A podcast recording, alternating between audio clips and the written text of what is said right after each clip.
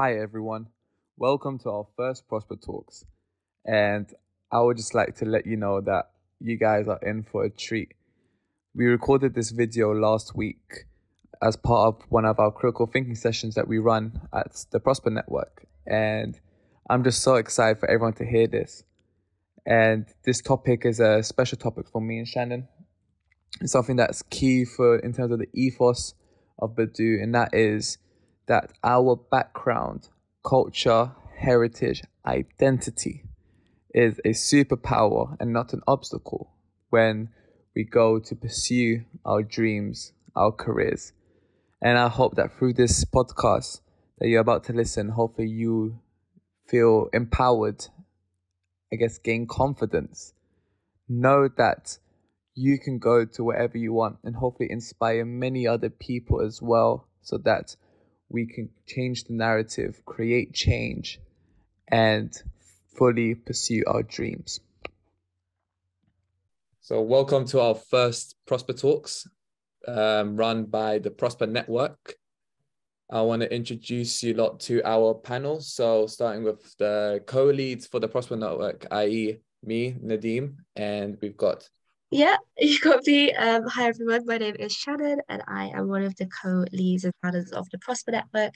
I'm very excited for today's discussion. I'll pass on to our associates. Hi, my name is Ozzy and I'm a Prosper Network associate. I'm also a student at the University of Birmingham and I'm currently on my year abroad in Indonesia. Hi, my name is Fatima. I'm a student at Swansea University studying population health and medical sciences. Thank you. And Sherry? Hi, I'm Sherry. I'm a biomed student at St. George's, currently undertaking a placement year at Pfizer UK. Thank you. And finally, Yasin. Hey guys doing? I'm Yasin, uh, a student at Birmingham City University, studying. Thank you so much. And we also got a little special guest, the CEO of Badu, uh, Badu Sports. Uh, Mr. Badu, do you want to introduce yourself? Hi, Nana Badu. Thank you for having me. I'm so excited about your first um, Prosper Talks. So, yeah. So, a rundown of what Prosper Talks is it allows us to have a space where we can have, you know, give our opinions and talk, you know, creating, I guess, talk about narratives so that we can change narratives. You know, we want to show what, you know, critical thinking sessions are about and just, I guess, change the narrative. And um, today's topic is going to be on I'm proud to be defined by my background. It is my superpower, not an obstacle. A key topic, uh, which is so important, especially in the month of Black History Month as well. So, Shannon, I'm going to leave it to you. Yes, obviously, I'm going to cut this part out. Yas is just going to pray for five minutes. He'll be back in a bit. Um, but before we kind of delve into the topic, from hearing the question, obviously you guys signed up to it. Thank you for joining us. But what were the sort of things that came to mind when you first saw that statement? What were the sort of themes, topics? Just what were your thoughts around it essentially on that expression? Identify identity is not um, an obstacle, it's a superpower.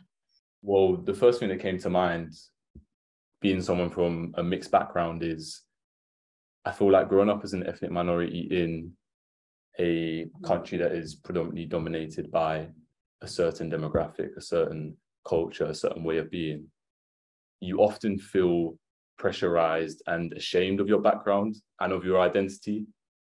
So what first came to mind was was that that battle, that inner conflict of of growing up in a country where you don't feel comfortable about being yourself and all that all that comes with that you know the identity crisis the the discrimination and how to navigate that as as young people growing up in in the UK? Um, I felt I I don't know if I would say hurt, but I felt like that statement, whoever was to say it, is acknowledging my place in society, um, like in an unfortunate way.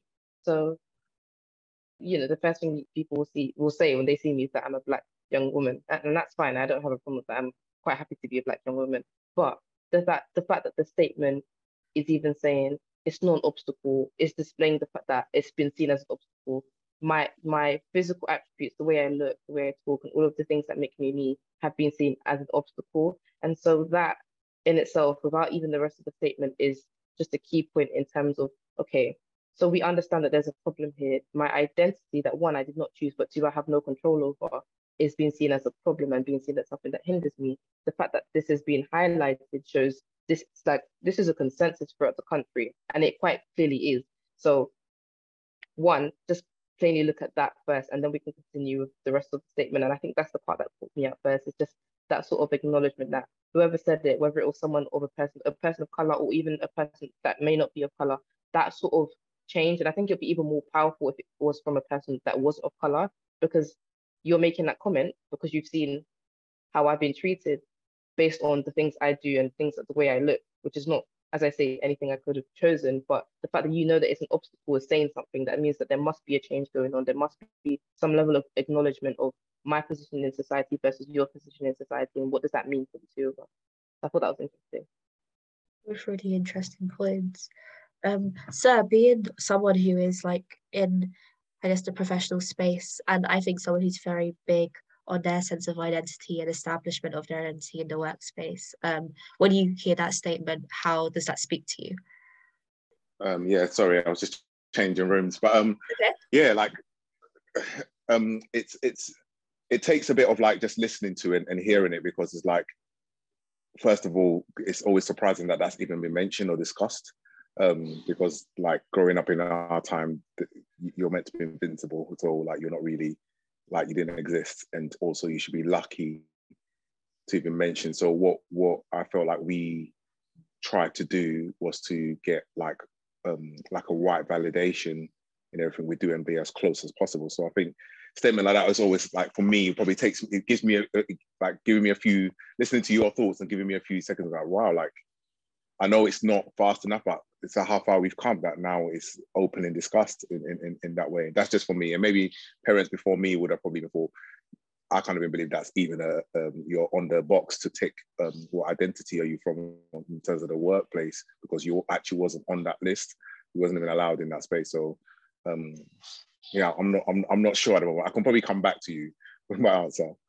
Yeah, ex- exactly. And you know, my my dissertation is kind of on this topic, and I was reading something, and it was saying that for obviously the categories to define it was originally race, but they switched it to um, ethnicity, and the idea of like mixed race was only introduced in like the 20th century, um, and then slowly started to integrate more categories. But I read something very interesting that was like a lot of these categories are still too broad. Even like um even they would like list out all the like different ethnicities you are but a lot of people are still um not within these categories firstly and also it doesn't give you a space for free text where you're allowed to like sort of develop like but okay but what does that identity mean to you it's like a requirement you have to fill this out um nothing to do nothing about it nothing about how you feel about your sense of ethnicity um, or your nationality like when they tell you like for us I'd put British as my nationality but I don't know how much it speaks to me personally. And I feel like things like data doesn't capture that. And then it's like, how can you promote change when you don't even capture the relevance of the data you collate? Um, because it's just so bored. It's just like, okay, tick, tick, tick, we've done this. We've reached the target, we've reached, we've reached our quota. So it's like, what next, really? Um, but I want to put the question out there. Um, Ooh, which question should I go with first? So many, we've got so many really interesting questions. But okay, everyone here is very talented and very skillful and knowledgeable. Um, and we always talk about your unique selling point and your personal brand. And I was having this discussion with Nadim the other day, and it was like, if I had to regard an aspect of myself more highly than others, for me, I personally don't really talk about my gender. Like, I think that's just because I'm surrounded by a lot of very um, strong independent women like my mum, my sister.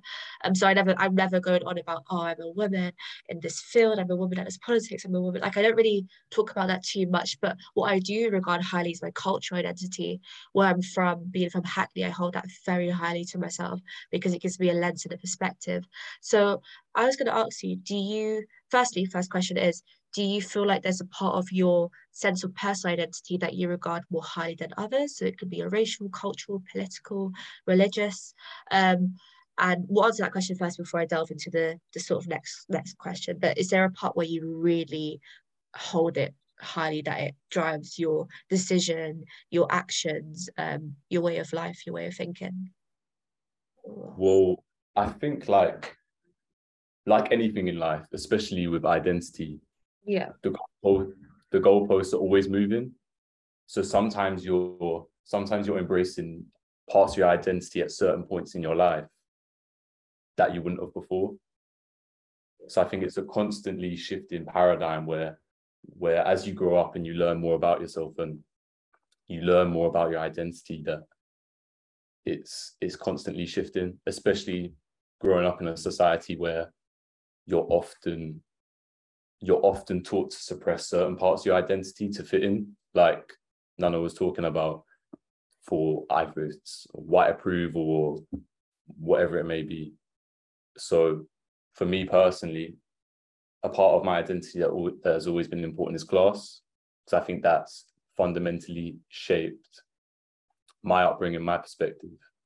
But that's always shifting. For example, coming out to Indonesia, now all of a sudden, I'm embracing a lot of my English identity. I'm I'm realizing how much I miss a fry up or or a Sunday roast and you know little things like that. So it's always constantly constantly shifting.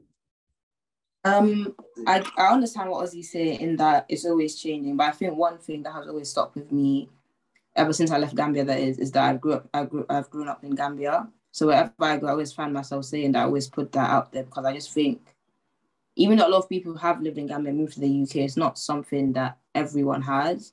I just think it's special to me and it plays a lot in the way I think and the way I do things. So. I have a question for you, Fatima, regarding that. I think because I've spoken to like people who like immigrated, so like have lived part of their life in one country, and there's usually, from what I've observed, there's usually two reasons why they'll disclose that is either they're really proud and they're proud of the way they grew up and the thinking they want to translate that to so the environment they're in now, or is the opposite in terms of they feel like because they grew up in a different country, they want to compensate like, oh, I don't speak good English because I grew up out there, or I can't, I'm not as proficient. You know, what is that? And if it's too personal, it's okay for you to avoid question. It's just out of just of like just curiosity. How was it for you? And has that changed maybe? Have you learned to love through, you know, the fact that you grew up in Gambia first? Um I'm gonna say yes because when I first came to the UK, um, I wouldn't really speak to people. Not that I couldn't speak English. I've I've spoken English before I started to speak any of the other Gambian languages, but I just found myself always thinking that oh I don't speak like them. I don't have the same accent. Um, we don't have the same lingo.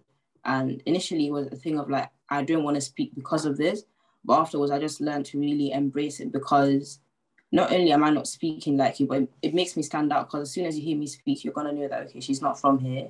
But another thing is, it shapes the way I think, and even with like making decisions or trying to apply for certain stuff, because there's certain stuff, it's pushed me to do certain stuff like um, working in healthcare over the summer.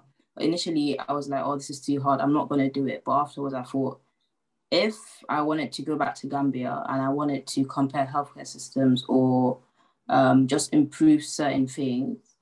The experience I've had while shadowing in Gambia and the experience I've had whilst working in the UK, from there I'm able to devise a plan as to how I'm gonna, as to what things need to change, what things I can that I've learned from the UK I can take back to Gambia, and what things I've learned from Gambia, even though it is a smaller country, that I think should be implemented in the UK.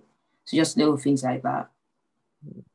I don't know if that really answered your question. No, that makes amazing sense. You know, I think as always, I always wish that, you know, having like, for example, now Ozzy being in Indonesia, he's going to have a different mindset. He's going to come back with a whole new mindset because he's explored two sides, you know, like two sides of a different, you know, one coin. And now you, you, you just, you just, you grow. I think Shannon, you have a story like that, you know, because of your year in St. Lucia, you, you know, you were telling me about the growth. Do you want to sort of talk about the growth that you've had yeah. because of your year in St. Lucia? Yeah it's i remember like it's actually more to do with education actually the shift in that. But i remember like coming schools the systems out here are a lot different and we being a first world country and having all these opportunities i do think we take a lot of it for granted. Um first when i go out there and i'm like all for them like here you could you could drop out of school in year two and still somehow get a job like you're you're you're okay you you, you have a bit more security here. But out there education is just is prime that education is the driving factor but it's never in a way that's like everyone loves it it's never in a way that's in, it's inflicted and forced upon you everyone has a genuine passion to just do really really well they're in that mindset that you know i just want to I just just just want to just do so well so I could open up doors for myself. Um, and I think that just completely shifted the value of how I how I saw education as. Um, here I was cruising there. I struggled academically. They are so advanced, and I wish this I wish first world countries valued um, third world countries education education systems. I get so like annoyed when they talk about like if you do a degree in a third world countries and it translates over to here, it loses its um, credibility. And I just think that's absolutely ridiculous because it's the exact same practice. It's just because we're not as economically developed doesn't mean you're any less knowledgeable. And I think that's where society goes wrong um, in trying to merge those two things together. Um, but one thing that does really make does make that makes me very sad is the fact that you know not everyone is in a position to be able to leave, or when they do leave, people never want to go back. And I think that's where it's like the f- countries that are less economically developed, they're never going to develop because no one wants to go back there and develop it because it's like, oh, I've made it out of there. But you know, a big part of being in those spaces are to inspire and empower you. And I think people try to dissociate um once they leave. Not everyone, but I've I've noticed it. Um yeah, I just think it's just it's such a such an interesting topic. I think Yasin, you wanted to say something um just before Fatima spoke. Um, do you want to? Did you want to mention anything? For me, for me personally, I would say religion. Um, like whenever, for example, in Essex, whenever I was in a workplace or whenever I was even in school, as Muslim is, uh, I was in that normally, and it was not really like I, the school was. I don't think there was more than three Muslims in in the school, so like it's always been predominantly like thing that's always I've kind of been known for or like always associated with me. And like whenever I go into a workplace, for example, like if I told them I need to pray, then they already have an association of what that is in their head. Um, so it'd always be like I'm representing my religion wherever I go. So I would probably say that's like for me, that's something I would take on board because I'm always representing it in a way. Yeah, really interesting. Do you wish that would you are you happy to be represented by that only or do you wish people knew more to you than just associating you with your religion or? Whenever i meet someone that's like not ignorant towards it i kind of feel like that's nice because they they kind of already know. I don't have to fully explain myself. Like in environments where people don't know about it i feel like i have to make it i feel like that becomes the center of me because people don't understand it. They don't know about it. So it's always me explaining that part of me. Whereas if someone has knowledge of it already, it's like, oh, cool, I don't have to make that the main thing about me. Yeah. Oh, that's really interesting. Um, Sherry needs to leave in a bit, so I'm gonna just pass on to her so she can make her point. But thank you, Yasin. Yeah. Um, I was just gonna say, firstly, going back to what Fatima said, I think the question Nadim asked you in terms of your position in um, being a migrant and like understanding both sides of the coin sort of thing play that not only to your strength in terms of fact you sound different whatever, but you are kind of like a inspiration to people that want to be like you. If not even like in a career terms, but like you now have an understanding of what it's like being from there and also coming into the UK. And people want to be able to be safe in those places. People want to be able to go through what you've gone through and not have to necessarily go through what you go through, if that makes sense. If if they have to migrate, they don't want to have to come along with the challenges and that sort of thing. And actually, those challenges will come if there are people that are like you that have gone through the challenges and have they still stayed firm and strong in what they are. They want to see people like you, and they want to be able to say that it's cool. I'm going to go through these challenges, but I know I'm going to get to the point that Fatima's at, or even even greater than that. So please remember the significance of your journey, not only to you, but to everyone else that has the same position as you. Um, and even to go on from that, I want to say that obviously being black is Mr. Badu knows that this is one of the biggest things to me. Just just being black, my the color of my skin, not the shade necessarily, but literally just the color of my skin. Like it's just it's just me. And I know that is something that loads of people see, but Yasin made a really good point. It's the idea of ignorance. And I could say that like with Ozzy's point as well, the goalposts are always changing. So sometimes in certain circumstances, I think it's very contextual. So sometimes my key identity and something I put ahead of things is the color of my skin. And not only that, but coupled with the fact that I'm female and not male. So it's also the conjunction of some things. But sometimes again in, in context, it could be the fact that I'm Christian because some people may be ignorant and so they have one misconception about Christianity and so they go along with that sort of thing, but that's the only thing they label me as. So I can completely understand Yas's point of view and actually really support that because it's very frustrating when somebody's ignorance then becomes your identity. That is not your business, that is not your concern. But the fact that somebody isn't necessarily educated, and there's a difference between naivety and ignorance. So if you don't know about something and you're willing to be open-minded to find out about it, that's one thing. But the fact that you're being ignorant and then you completely label or make that association to that person. So for me, teaching people about what it's like being black, they make that association that all I am is a black person, forgetting that I'm female, forgetting that I'm Christian, forgetting all of these other attributes about me. These are all things that make up this one person, but they're all in, in context. One of them will come out more than the other. And I think that one thing tends to be the fact that I am black. And I have no problem with that because I'm I'm cool being black. I love being black. So it comes with its problems as as any sort of thing that makes us different. But I think the fact that I'm black is so is is it touches. I think that's the main one that touches on every single other thing that makes my context. So the fact that I'm a black female, the fact that I'm a black Christian, the fact that I'm a black, you know, all of these different things. I think the me being black is the center of a lot of those things, but I think that pushes me a lot more because as in Fatima's context, in terms of okay, she's a migrant and she's lived in one place, I think that's one thing that can push me further. So I can be that black person that people need to support, but I can be that black female, but I can also be that black Christian. But I can, do you know, you know what I mean? So it's, it's all depending on the context, and I can be that sort of person that people know that she's gone through those challenges, but there is security in those places. Um, because I think even working for Pfizer, one thing I did notice was okay, there are a couple of black people here and there, but where is the person I know that's been here for some time and is secure and is black and I can be comfortable having a conversation with?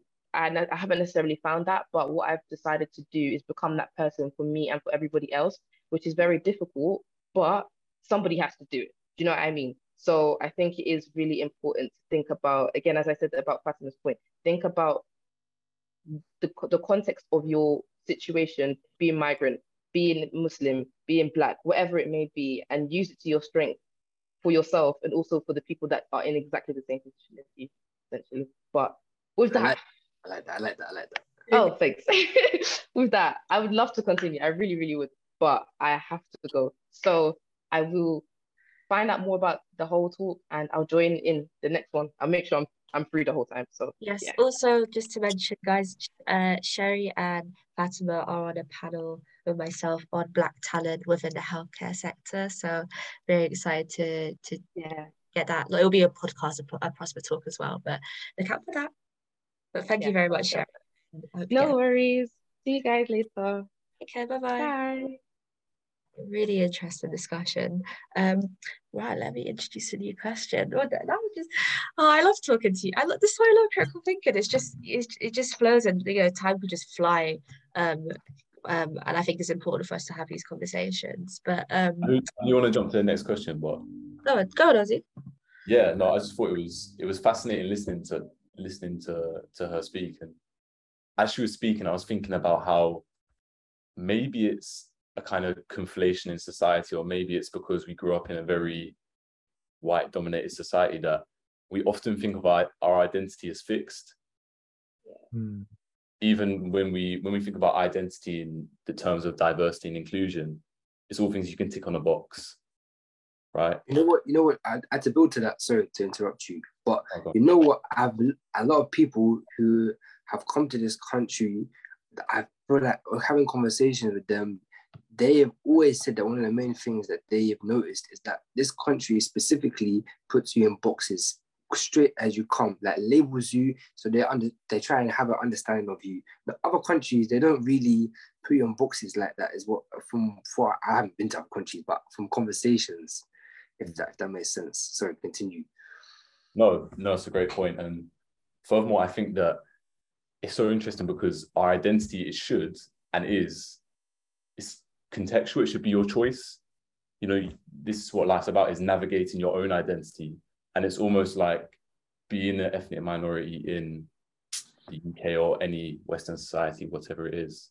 You're almost not afforded that same luxury that, say, for example, um, white people are, you know, they don't have to identify themselves as that. And like you were saying, Yasin, I've had friends who have moved to the country. I, I know Steven Bartlett talks about this a lot as well. When when he first moved to the com- country from Botswana, he said it was almost like he then realized he was black. So if he had lived his life in Botswana, he might not have identified the same way. You know, his his blackness might not have been so important to him. Mm-hmm. He might have identified more with his with his faith or maybe his mm-hmm. creativity, whatever it is. Really, really like this. This kind of sounds like the opposite of what I'm actually about to say. But like, I remember I had a personal experience living in St. Lucia, and because I'm St. Lucian, my mum is St. Lucian, my dad's Dominican. But when I moved there, I, obviously I was from here and I hadn't been there many times, so I've just moved to a new country basically. Um, kind of coming to terms with my identity, my culture, getting to know um, a bit more about it. Um, but I do feel like my mum's kind of introduced me at a young age. Like I felt like I was logical enough, but I went to a local school there because she was born there, so I was able to just go there. And no one regarded me like here. Here I'd be like identified as like um uh, black and Indian, like that's my mix, black and Indian. Um, like you could like they just I've never been called white. That was really it was so strange. And I remember going to school there and everyone would be like English, British, white girl. Like that was my name. White girl was my name. And I was just Whoa. like this. I'm white girl was my name. I know white girl was like actual name, which I think is so bizarre. But it just got me thinking that like it wasn't until I because for you it's like you for Steven Bartlett he came out of the space and he saw his blackness and for me it's like the other way around I went into my actual culture identity but for some reason was still like not fully accepted yet um and even sometimes I still feel like I don't know like I I don't I, I it's such a weird thing it's like when I go back there I, I still don't properly feel fully it is as much as I love my own culture but it's more like the attitude attitude towards me just raised and born here. It's like I still feel this this this in that sense. But how, how do you manage that? Though? How do you manage that? I think I, I could have been a lot more vocal, but I think I was just. I think this kind of comes into my topic. Is kind of like how do you confront stereotypes and biases and um, misconceptions? And I think at then back then I wasn't comfortable, probably in my own sense of to be able to confront it. For me, it was like, oh, I just like laughed it off. Like it did bother me though. I was like, wait, no, no, I'm not. Like I, I am. I'm just not from. I just wasn't born there, but doesn't it doesn't make mm. me any less. Um. So you've got your hand your hand up. Do you want to sort of answer that? Yeah, no, I, I, think it's so interesting what you said because I think one of the things we've got understand, like back home, is there's still a colonization and and um, colorism plays a huge factor of like how um, we see things. Like even you can be an Indian, and then if you're a darker Indian in India, like you're you're seen differently, or if you're white, like it's just it's we've been like throughout the whole world, we've been colonized in the way that the, the lighter your skin, the closer you are to white, white. So therefore, that's essentially how like that. I think that that just that's in my perception in terms of what I've seen or, or heard as well.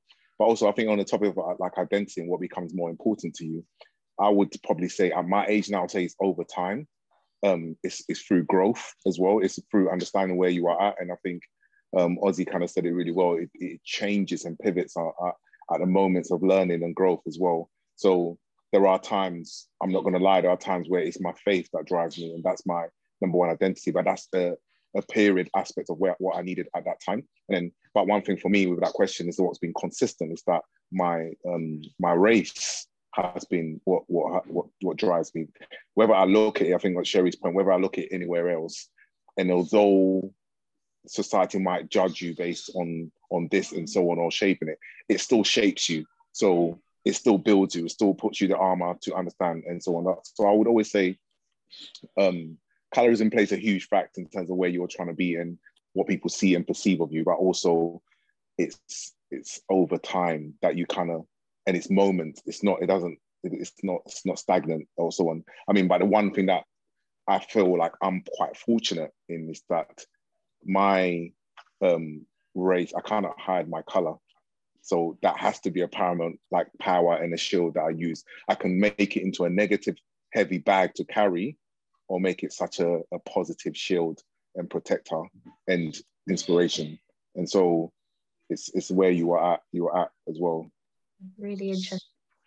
Um, I actually wanted to ask on the topic of like sort of neg- negative um like stigma surrounding your sense of identity like do you think i mean what for you personally I've, that's one answer to it but why do you think people do try to dissociate from expressing their sense of identity what influences that dissociation?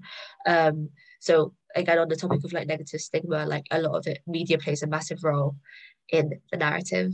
It could be age your gender your race it could be anything but um you know what I'm kind of just putting it out there what sort of things you kind of hear about your your sense of identity when fire the media fire others or just another factor that makes people feel disconnected in that way? Um was he gone well you kind of alluded to it in in your introduction it's it's largely dependent on your environment so for example the media you consume the the people you hang around with your social and cultural capital all have a huge influence in how you internalize your own identity. Because at the end of the day, we're all products of our environment. And if we're if the only source of knowledge and our source of of information is coming from somewhere that that demonizes our, our culture, that stigmatizes our identity, then of course we're going to internalize that in in damaging ways. I know, for example, speaking, it's something me and Yasin have chatted about quite a bit. Growing up in in Essex as some of the only Muslims in our schools and in our own environments, you do find it a lot easier to internalize a a almost like a self-hatred because that's all you're surrounded by negative negative connotations and discriminations. Mm-hmm. However, if I grew up in Birmingham or if I grew up in London for for my life, I might have not had that. I've so seen. Sorry to interrupt you. I, I completely agree with you, but it's like what Ozzy was saying.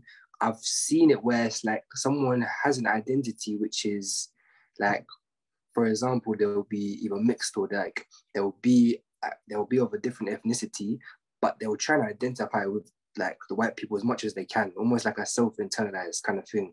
I've seen it so much, and in my head, I'm like, cool, that's you're never going to be accepted the way they are in my head. So why would you want to do that? So uh, yeah. You, you, know, you know why was was so good at spotting it mm. because we've been there. Mm. We've all been, especially growing up in Essex, we've we've all been that guy who's just trying to fit in. Who's just trying to, you know, your brain at the most fundamental function is for survival. Yeah. So it only makes sense that it would it would try to adjust and take the easiest route. Yeah, of course. Uh, just to add to that, Ozzy, funny story, guys. And I think I mentioned this years ago to like the when uh, in our class mentoring group. I'll never forget. I used to say that I was Scottish. Guys, I'm not even white. like I because I, am so embarrassed by it. But I went to a, my primary school was like majority.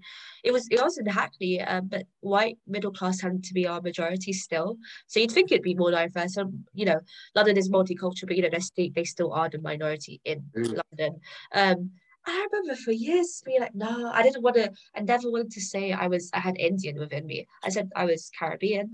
Um, I didn't know much about my Indian culture. My mum's um Indo-Caribbean. So like our, my granddad moved to the St. Lucia and that's how the mix became. So I don't really know much about my Indian side. I wish I did. Um, but I remember just being like, no, just because of all the narratives that went around, especially in primary school, people are brutal. And I remember someone like, someone was like, your hair's so thick. Like that was one of the responses I got towards me. Like that was rude. Um, and I, I, took it, I took it so offensively. Um, and also, yeah, just just just being dissociated. I used to say, yeah, no, I'm half Scottish, half Caribbean. Like that was wow. that's a low point in my life. I just have to share that because that's how like I know everyone's been through. It. I know everyone's has has tweaked a little bit of where they have just because of what they hear, all the jokes, all the stereotypes, biases that they hear towards it. Um, and it's like, how do we save our future generations from doing that? again, I would never want my child to dissociate from any of their racial identity or cultural identity. So kind of putting it out there. I, I want this, I don't want this conversation to be so like not sad, but I want it to be how do we tackle the issue? So you put your hand up, go on.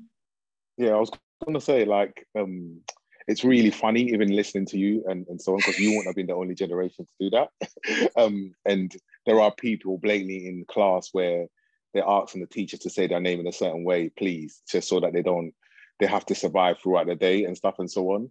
Um, but I think like the positivity of this as well is that um, these spaces and these conversations almost empowers that that like people have gone through this in order to make it better tomorrow and also that coming to your identity and, and realizing that you have to do certain things to survive and you no longer have to change your identity to survive now that is the aspect of like your children are going to be fine that's how you know when mm-hmm. i'm talking to you guys like they're going to be fine because you now are the, the, way the world evolving in a certain way and, and creating new spaces and new form of knowledge and new form of like uh, understanding is that you now know the truth about you. You're not just being told by a system that's trying to make you conform to them. You're now going uh, i'm sorry. Like no we've got sick food or we've got like we actually created this or you know how great you know how great my culture is. Do you know the fact that i know a little bit of history about who i can trace my lineage of where I've come from and what my culture, my like all of that is so powerful. So I think that in itself, and that's why even like this month being Black History, I was having a conversation with a couple of other, other groups, and and this is what was coming out in terms of it's like no, we don't have to learn about slavery anymore. Hey, can we learn about this? What's happened? That's what happened. So therefore, you're starting to slowly and like naturally an environment where your culture and your identity becomes the truth because you now have all the facts um, and then everyone else, whether they like or not, has all the facts. So you can never now say, you know, by you not being British, it means you're this. It's like, mm, actually, the fact that I'm not British means I, have actually got this, this, this, and the other. Someone on a panel the other day just just was finishing up the last bit, one of the girls, um, who's the only black girl in I think in um, in the British um, Winter Olympics team, and she had to explain um, to her colleagues about why she had seven different names. And then um, they were like, wow, why have you got like Nigerian? Why have you got so many? So no, actually, do you know in our culture, it's actually an honor that people want to name you. Like it's such an honor that different households and family want to give you a name. That's giving you the life and more blessings upon blessings about who you are. And so it became a whole thing of like, and I was listening to that going, oh my gosh, look at this 19 year old girl who's in the national, is an Olympian, and it's educating people around her to say, like, I'm sorry you don't have seven names, but I do and this is what it means uh, for, for, for, for us. And, and like, and I was just like, yeah, we're good. Sorry. Really interesting. To wrap up, you know, we spoke a lot about identity, what maybe the challenges of King with our identity, but I want to, you know, Badu is a solution-based organization. We always want to do solutions. Whenever we critically think, we want it so that we can come with a solution out of it. And I guess I, I want to hear everyone's opinions on how what of our identity can be our superpower. Why does that make us different? I know Sir is really big on this, using our our history, our experiences, our culture, our heritage as our superpower to change the narrative, to change the future. So uh, I guess anyone out there, you can speak on it. I'm just really going to going to echo what you've both been saying, which is that look, there's multiple steps that we need to take, but the first and arguably most important step is to empower yourself because then you can empower others then you can empower your community. So it's it's being proud of your culture it's learning more about the history it's having conversations like this to really build up your cult your culture and social capital.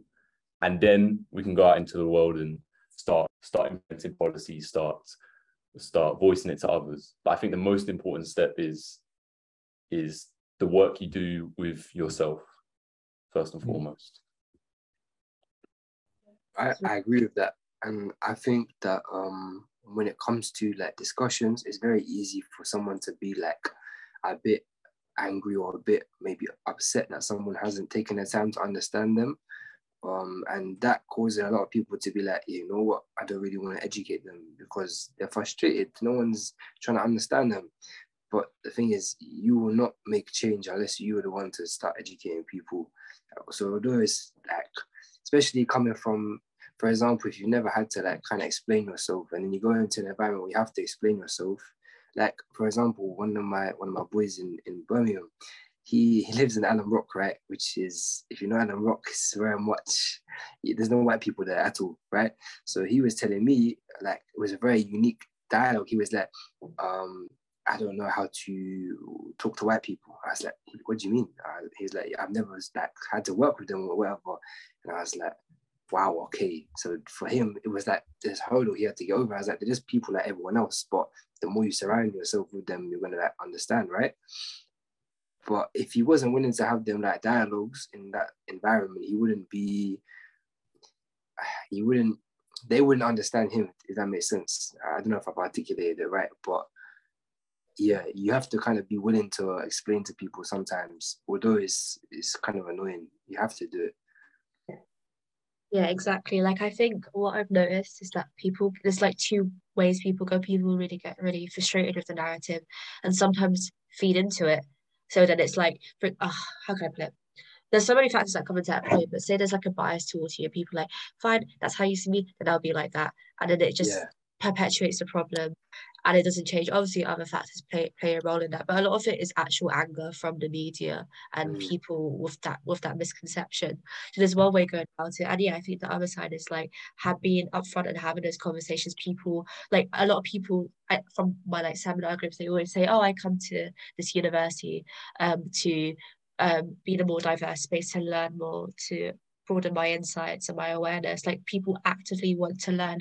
Maybe they've been brought up in a predominantly white area, for example, not their fault, that's just where they happen to live. Um, but the fact that they're even open to the idea of learning and growing, like is enough um, to, to set for can be like, you know what, not everyone is ignorant, not everyone is oblivious. People just they just have never had access to that knowledge but it becomes problematic where you know you're talking to people who don't listen and the book mm. I reckon I'll share it with you guys as a blog. Um, the woman, I think her name is Reddy. I don't lunch, but she was the one that writes about um why I'm no, longer speaking to white people about race, and she was talking about how she's just tired of speaking to mm-hmm. people who just don't get it and that's another part of it that comes with it it's like you could t- speak your truth so much but if you if people are never really going to understand it what's the point? point and in some ways i agree with her it's tiring but in other ways it's like you've the, the fight is that there's so much history that's led to this narrative that we that's there's so much to deconstruct. And it's going to take a lot out of you to deconstruct it but we need people who are who are willing to do that rather than just be like can't be bothered. Not saying that's how she was but um i just thought it's, it's a hard fight um and it's going to be angry it's going to be annoying but the fact that we're even open to the idea of speaking is the first step. Um Nadim you've got your hand up yeah, I think it's just relating to that point exactly in terms of our parents, especially like I'm, I'm, I'm, uh, would I be second generation? Because my parents immigrated here. Would I be class second generation or first? Yeah, second or first generation. I always, I always get confused. But anyway, I'm, I'm, I'm immigrants, and our my parents had to do a lot to pave it. They basically, the way I think about, it, they had to enter a new frontier. There were a new frontier of a wave of people entering a space that was not it was I guess or borderline hostile. It is hostile to it to create opportunities for me to grow. And now our generation, those who are either children of immigrants or maybe grandchildren of immigrants, we're entering a new frontier, a new, I guess, battlefront where we have to have the patience and also the knowledge and will to cement our spot in this place because we are now part of this community. We are part of this nation. So we have to cement our spot and basically do like what our parents and grandparents did before us. Any any words, uh, sir? Yeah, and I, think that's really important and really good in terms of like ensuring you're you're trying to build a legacy that your grandparents and, and parents have done and, and, people have done. You know, I always say we're we're all building off the I know I'm building off the shoulders of my ancestors and hopefully more will build off my shoulders and so on and so forth. And that's what we do. We, we, we're the leverage for the for for greater what that looks like. But I would also just air to like the reason why a lot of people, like I can only speak from a black experience, who feel sometimes tired about explaining often because the issues we're trying to explain or appease is nothing that we caused. So I always often when people go like, right, Badu, like how do we combat this racism aspect? I'm like, I'm sorry, I don't I don't cause racism. So I don't actually have that. That's it. That's that's in your mindset, and it's something that's you're thinking. Or when you're um, hating on Islamophobia and so on, it's like, no, you said that about me. I didn't say that about me. So you've got that in your head, and how like and, and it can be tired to always because explaining the reason why I think sometimes people feel tired about it because it's like I now have to reassure you in some way. like I'm I'm sorry that I have to keep making sure that you are okay um, in spaces because that's essentially what it becomes. And on unless and then I think like I've got really great like um, white colleagues and white friends and stuff like that who essentially try and do the work. I mean, when I, I don't know if you've ever listened to a podcast called Nice White Parents, and I would urge you because it's done by a white woman who actually seeks to do that work to support the education system that's predominantly destroying the black and global majority community. I think it's more like the Mexicans and Hispanics um, within within that that it's based in America, but it's things like that that I know. But also, I feel what we can do into the solution, which I always try and do, is how do we create more spaces like this, which celebrates us, because it, it becomes an uh, internalized mindset. We use this as the or these talks and, and these sessions as a um, as a, a positive antidote antidote to get you out in the world. That is changing, but not at the pace that your emotion, your and your safety thing. So I think that's that's what I would say. Like celebrate, like you know, is, is Diwali the other the other day, and, and a lot of like my colleagues and friends, we we shared that light and we talked about it. Or if it's Eid, like we because it's it's you it's the global majority, and you hear me say black and global majority because within the global majority, actually, look how many things we got to to enjoy and, and, and identify. And we just, and it's not about hating anyone else, it's just embracing what we have already. Yasin. Um, like obviously, uh, I just heard you say that. I understand that we, you know, why people are tired, right? Um, the, my question would be like, then, how would I, how would I, how would I articulate it? Um, do we have like a like we have to keep explaining ourselves basically. Do we have to keep like justifying or like trying to explain why and constantly or is it if we just stop doing that then I, i'm a bit conflicted between explaining and then like you know what i don't have to explain. It's your problem not my problem. I'm conflicted between the, the two. Um i mean I'm happy to answer that because i think my thing is in terms of that it's like if you spend your whole time and your whole day or a few years trying to almost re-educate someone who has a different negative connotation about you um, you're doing it to hundreds and then you're almost doing it in every space to justify your existence in that space and mm. sometimes mm. that could be quite draining emotionally mm. but what you can do is like for instance do put some proud to be as our Black History celebration to invite everyone to the culture. If you want to know, come come and see us. Like come and join, come and talk to us, come and think. But you don't. It doesn't have to be where I'm in a conversation full of people from other cultures where I'm now telling you how you should be. Like you say, you want to do the work, do the journey. Then like come on that journey. And that's my that's my always my things. Like because I work, we work so hard as an organization to build spaces that includes we we ne- we don't know exclusion. We we built to include. And so if you if, if and the reason why we had to because we wasn't welcome anywhere else. So we've had to build those spaces. Now you say, oh, I want to know more. I want oh, cool. Then come to the spaces that we've had to build and learn, rather than having me come to your space and sit with 20 white people to explain why I should be acknowledged or so it's like about how I feel or my pain. Because most of it is pain and trauma. I think what people don't understand is like I'm explaining this to you from a point where my race should not have existed.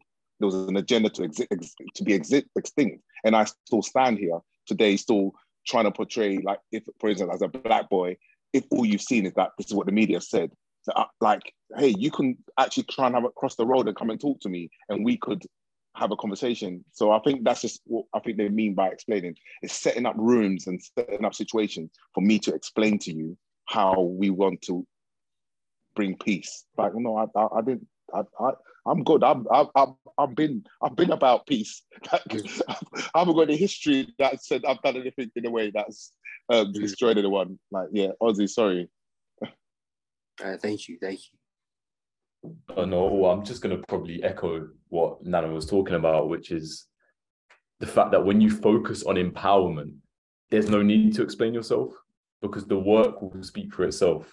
And I'm I'm assuming that that's why empowerment is such a fundamental value at Badu, as it should be everywhere as well. because when you empower your community, when you empower yourself, people are going to be drawn to you. People are going to want to come come learn about it, and you won't have to teach them because they'll make the effort themselves. So I think that's why empowerment is so important in in companies, in in communities, and for yourself. Mm. Because the work will speak. You won't have to. What an amazing point. And I think this is a perfect way to sort of wrap it up. You know, this is all about changing the narrative. That's the thing that we need to do. Empower, you know, each other and change the narrative. So that we don't have to do explaining. They can just witness and see it live, you know, live in the flesh, see that what we truly are and what we're going to do. And that's change the narrative and change the future. You know so this is honestly amazing. What an amazing start to prosper talks. And i'm you know you guys are so inspirational. Thank you so much mr badu for you know giving your you know giving us your insights you know we all enjoyed everything that you had to say. And anything else? Any last words shan uh, i just want to echo what Nadim said like i like i said i absolutely love the fact that um we get time to speak about these issues and to hear perspective and to hear lens. And I think every after every conversation that we have is so empowering moving forward. Like I feel so inspired from this chat. Um, and I, I hope you guys do feel as well. Um, but I think we need more, Sarah's right, we need more spaces where we have this element of comfortability where we can work on strategy, solution, but understanding the feelings and anxieties that come from these topics that are significant in our in our professional journeys. So I just want to thank you all for joining us today. Thank you for listening to our very first Prosper Talks. If you're interested in joining the Prosper Network, follow us on Instagram and LinkedIn at the Prosper Network, where you can have access to the application form and also other information and resources in order to support you in your futures. And stay tuned to the Prosper Talk so that you can hear even more amazing conversations and hopefully special guests in the future too.